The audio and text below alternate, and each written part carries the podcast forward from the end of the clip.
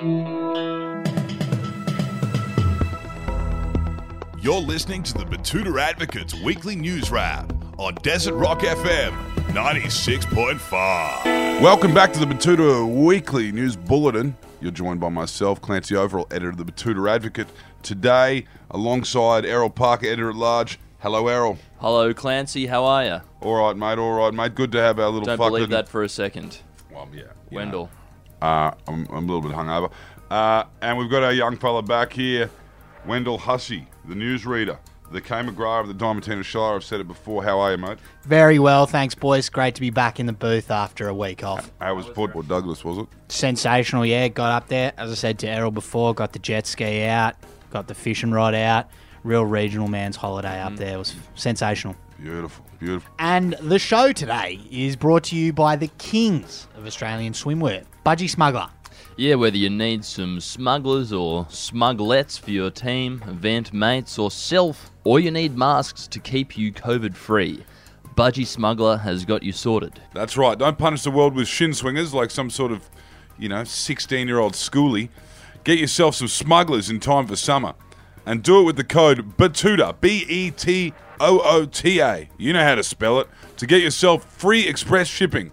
That's right. Chuck in BETOOTA when you get to the order page on budgie smuggler dot com dot a u and get kitted out for summer. Now, what have we got up first today?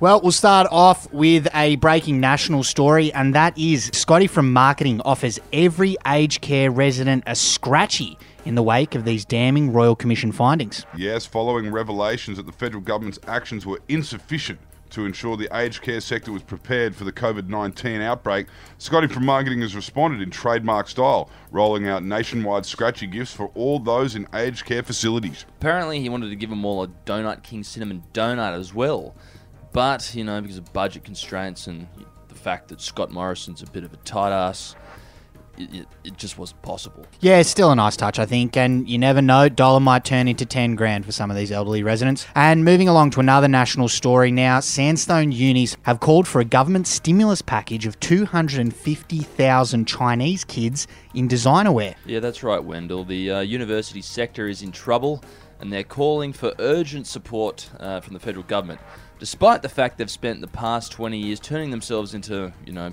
private businesses who only seem to care about profit. Yes, with the international students off the table, their business model is broken. And instead of refocusing on their traditional role of providing quality education, the universities are instead demanding a government stimulus package of two hundred fifty thousand Chinese kids in an expensive kit to see them through the pandemic.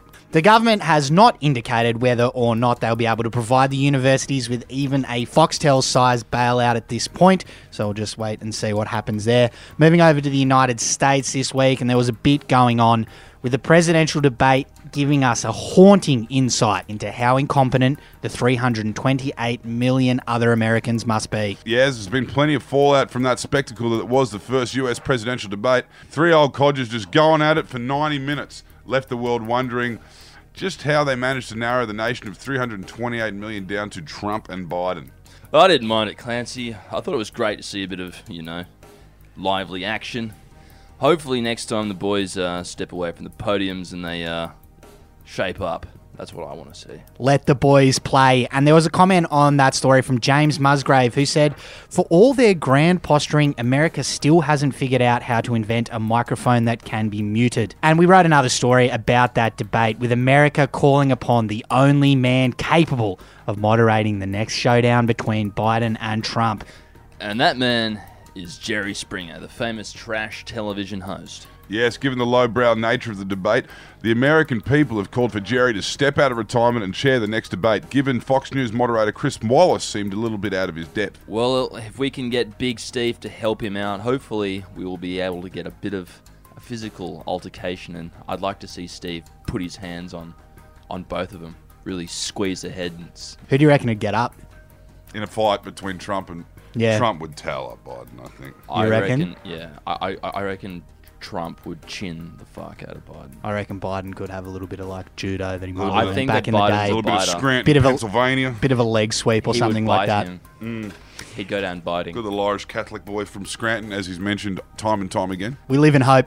Anyway, we'll finish off with a feel-good local story, and an apprentice has celebrated a minor pay rise by locking himself into a financially crippling car lease. Yeah, it's a real inspirational story, this one. The local apprentice cabinet maker Mitch Stimson borrowed close to three quarters of his annual wage at a predatory twelve percent interest. But if you ask him, looks good, eh? Surprised he didn't go for a Holden or a Falcon. He went for a canary yellow two thousand five Proton Jumbuck. But, you know, there you go. He reckons it looks good, and he's got it sitting on twenties. So, um, good on him. Big fuck-off spoiler out the back. Um, I think he's he's looking pretty flash, old Mitch. Mate, there's nothing wrong with the old Malaysian billy cart. You know, it handles like a stack of falling encyclopedias. Wouldn't pull the skin off a rice pudding, but it'll get you from A to B. Anyway, that will do us for this week. As always, thanks for tuning in, and we'll be back again at the same time next week to bring you all the biggest stories from our humble regional newspaper. Until then, goodbye. Good night. Good road.